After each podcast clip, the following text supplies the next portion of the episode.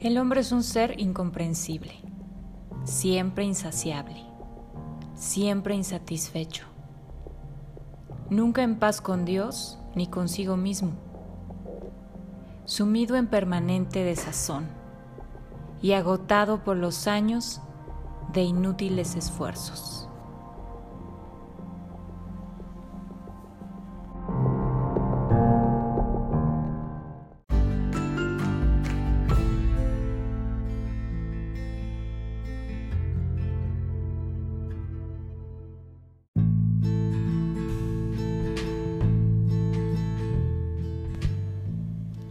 Hola, ¿cómo están amigos del libro Claro Oscuro? Yo soy Carolina y me da mucho gusto saludarlos este miércoles de reseña del libro. Hoy vamos a hablar de un libro que mm, ese fragmento que escucharon al principio es parte de este libro.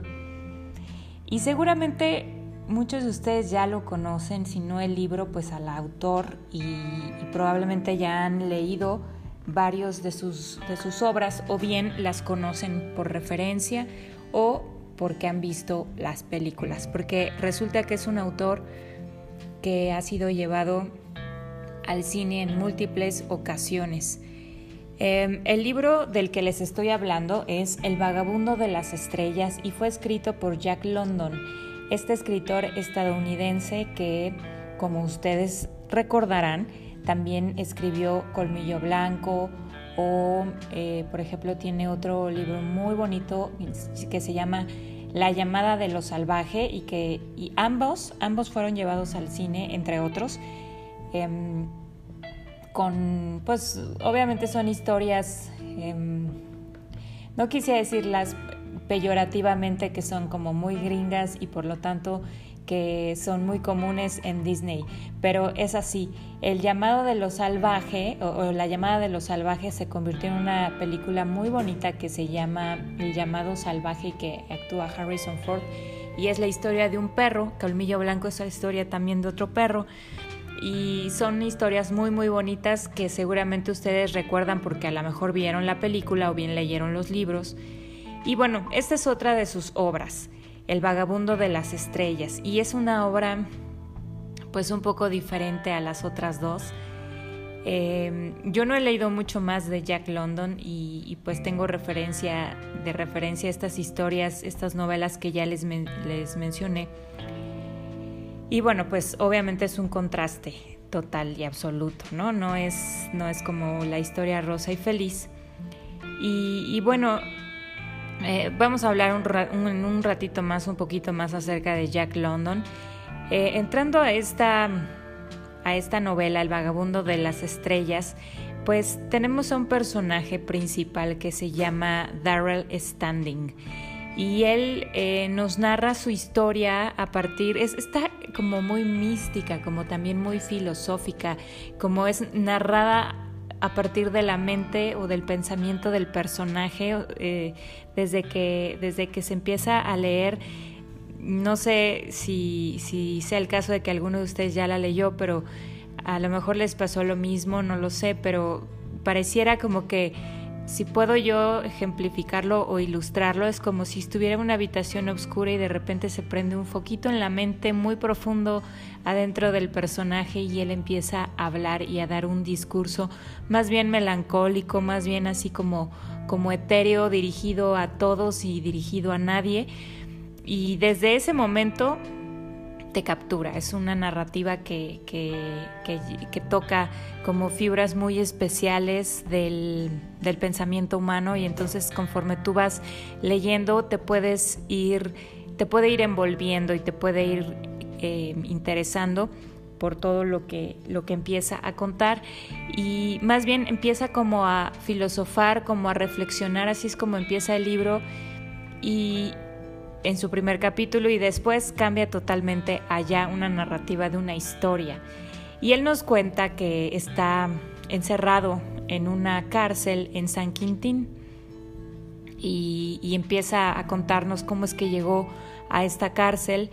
Eh, él parece ser que es un profesor que trabaja en una universidad y que eh, está confinado en este en esta cárcel por haber asesinado a, a, otro, a otro profesor, como a un colega. Em, y se va desarrollando una trama. En algún punto dentro de esta cárcel, em, pues hay otro, hay otro personaje ahí que es como que está tratando de salvar el pellejo y entonces inventa una serie de situaciones y culpa a Darrell Standing de haber metido dinamita a la cárcel y, haber planeado todo un complot para hacer una fuga masiva y pues por supuesto para desgracia del alcaide que, dirige esta cárcel y todo para perjudicarlo a él. De alguna forma lo incriminan y empieza, eh, digamos, el, la crisis del, asunto, porque pues empiezan... Em, un poco leyendo más acerca de este autor, de esta novela y, buscando más información al respecto, em, leí que em, Jack London conoció a, a, una persona en la cual se inspiró para escribir esta historia y que prácticamente no es que se inspiró en él, sino que casi casi está contando su historia. Em, resulta que este convicto estuvo pues encerrado ahí, que es realmente Ed Morrell, y, que, y que casualmente es uno de sus personajes, así se llama el personaje, uno de los personajes amigos de Darrell Standing en la, en la prisión, se llama Ed Morrell, y cuenta, dicen por ahí, pues los historiadores que John London lo conoció, le, extrajo, digamos, esta historia y pues él la convirtió en una novela y entonces este, este preso le dio santo y seña de todos los abusos y todas las situaciones que ocurrían dentro de la prisión y particularmente acerca de el uso de las camisas de fuerza. Eh, y de hecho, cuando salió esta novela, publicada en Inglaterra, o sea, este es un autor estadounidense, pero se publicó en Inglaterra, le pusieron al título de la novela, le pusieron The Jacket y después salió una película basada en esta historia que también que se llamó así también, ¿no? The, Jacket. Porque pone mucha, mucho énfasis y la narración nos cuenta sobre precisamente este método de tortura que se aplicaba sobre ciertos reos o bueno en este caso sobre ciertas personas que estaban en la cárcel y que y, que pues era un método coercitivo y, con ganas de sacar más información o de castigar de una forma eh, pues desmedida a aquellos que, que incurrían en cierto tipo de faltas no y supuestamente pues era un método que no es decir, que estaba regulado, no podías aplicarlo nada más porque sí. Y sin embargo, dentro de las historias que Ed Morrell le contó a Jack, a, sí, a Jack London, eh, pues le, le, cuenta que no, o sea, que en realidad no era un método regulado, era más bien un abuso excesivo del método. Y entonces Daryl Standing, después de verse, este personaje, después de verse pues em, injustamente envuelto en este en esta situación del complot y de la dinamita y todo eso, es llevado a la cámara, a la camisa de fuerza para obligarlo a confesar acerca de, toda esta situación. Y bueno, no solo a él, sino a muchos otros que, que también parecieran estar involucrados, pero, pero aquel que creó toda esta historia eh, dijo puntualmente que había sido Darrell Standing quien, quien había hecho todo, así que pues el alcaide se enfocó en él. Así que lo metió en la camisa de fuerza y, y pues es un, un, método que a lo mejor no, no muchos tenemos la familiaridad de él, puesto que pues me parece que en México no es algo pues ni, ni común ni cercano, ni, ni es parte de nuestra realmente cultura, sino que es como una cosa más, pues no sé, europea, incluso no sé si de la Edad Media, no lo sé. El caso es que aquí nos da tantos detalles, nos da tanta, eh, nos hace una narración tan exhaustiva que, bueno, terminas eh, incluso sintiéndote enclaustrado dentro de una camisa de fuerza una vez que, vas escuchando y que vas leyendo todo el relato. Entonces, pues, y, no solo es la camisa de fuerza, sino que lo golpeaban y lo sometían a diferentes métodos de tortura, como, como también bajo el, chorro de agua a presión, en fin. Pues después de, de, muchas, de muchos episodios en que lo torturan y, que pues él no, no dice nada no porque pues no quiera, sino porque no sabe, no tiene, no tiene nada que decir, puesto que él nunca hizo nada. Mm, se encuentra Darrell Standing eh, en medio de una conversación a través de sonidos, ¿no? Como tipo clave morse, pero no era realmente una clave morse, sino era una, un, un código diferente que entre dos reos dentro de la misma prisión se comunican para evitar pues el que los presos, otros presos o los mismos guardias los escuchen y que ellos puedan tener contacto. Él dentro, dentro de un momento que está obviamente en soledad en su, en su camisa de fuerza y que está totalmente débil y, y apagado, escucha estos sonidos, pone atención y no le cuesta mucho trabajo descifrar el código que ocupan y después de un poco de tiempo, él se, une a la conversación y es así como conoce a estos dos hombres que se vuelven pues sus amigos. Y, uno de ellos es, se llama Ed Morel, Morel, quien es pues parece ser el nombre real de la persona que inspiró esta historia o que, o que en realidad em, vivió esta historia porque es una historia real y uno de ellos, precisamente Ed Morrell, pues le dota a Darrell Standing de un conocimiento que le sería pues totalmente em, eficiente. Es decir, le dice, el secreto de la, camisa de fuerza es que mates tu cuerpo. Es decir, una vez que ya estás ahí, que estás sometido, cosa por cosa, le vas ordenando a tu cuerpo que se muera de tal forma que libere tu espíritu. Y así, pues al principio Doral Standing como que no entendía y decía, pues ¿cómo voy a hacer eso? Si yo no puedo en realidad matar mi cuerpo. Y sin embargo, Ed Morrell le decía, sí que puedes, eh, lo que puedes hacer o sea, obviamente no lo vas a matar de forma física, pero como que lo vas a desconectar y tu cuerpo puede sentir o no sentir lo que tú le ordenes. Entonces simplemente va a estar ahí, amarrado, tirado, desvanecido, pero tu espíritu, que es el que está luchando por, por sacarse de la, de la camisa de, de, fuerza, lo vas a liberar y entonces ya no va a estar amarrado y tu cuerpo ya no va a sufrir. Entonces es una técnica que le cuesta mucho trabajo a, a Darrell Standing dominar, pero cada vez que, es sometido a este, a este terrible dolor, pues eso lo motiva a querer intentarlo cada vez con más afán y lo logra. Y entonces puede salir de por así decirlo, de su cuerpo.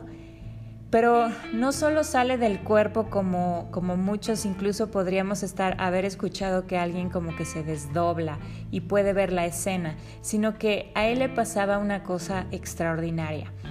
Y es que ya a veces ya le había ocurrido que cuando caía desvanecido por el dolor, por el, por el golpe, por todas esas cosas eh, a las que era sometido, esas golpizas y ese, esas torturas, eh, quedaba inconsciente y prácticamente en estado de coma. No solo es que se desdoblaba, sino que se trasladaba a otro tiempo, a otra vida.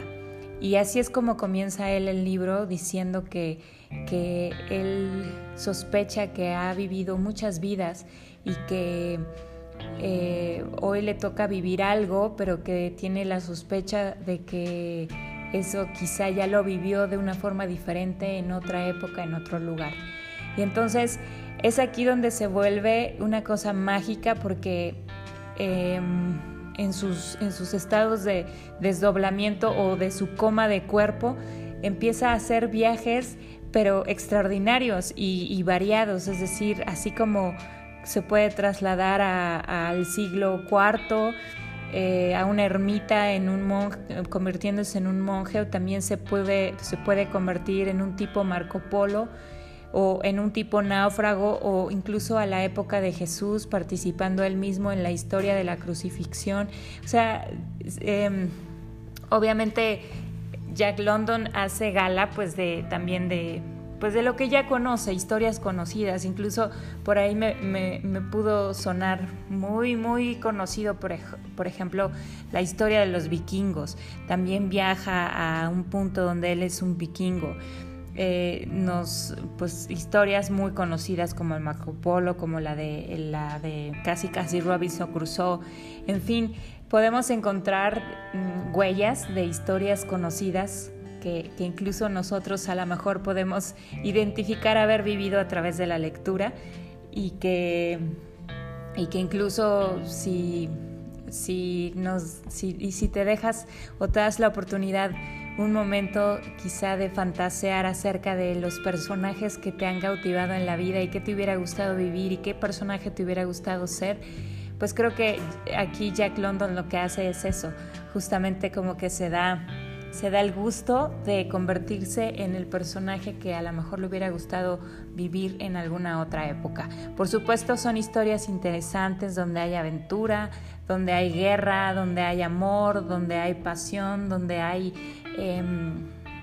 trama. Y son como pequeñas cápsulas que este hombre vive mientras está como en coma, como en desdoblamiento. Y entonces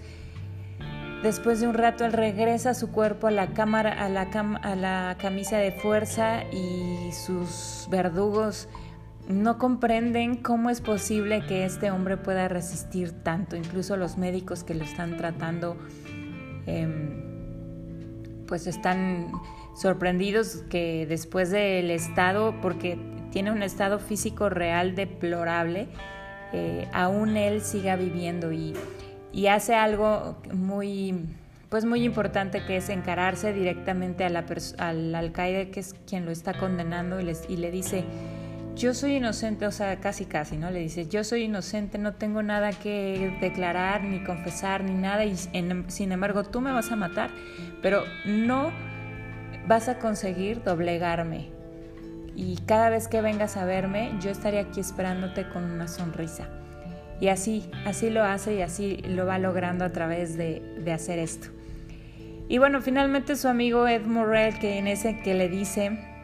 él se lo dice porque trata de hacer esa práctica él mismo cuando le, le tocó esa tortura. Sin embargo, no tanto tiempo como, como a este hombre Darrell Standing, o bueno, al personaje que, que así se llama. Y también ellos, sus amigos, están sorprendidos de que verdaderamente esta técnica le está funcionando y, lo, está,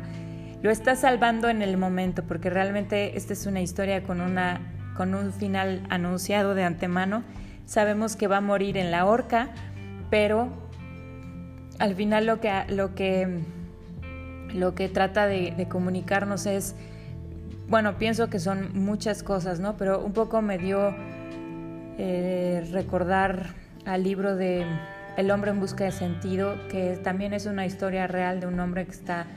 recluido y confinado en los campos de concentración y que al final pues es una de las cosas que reflexiona este señor es eh, decir pues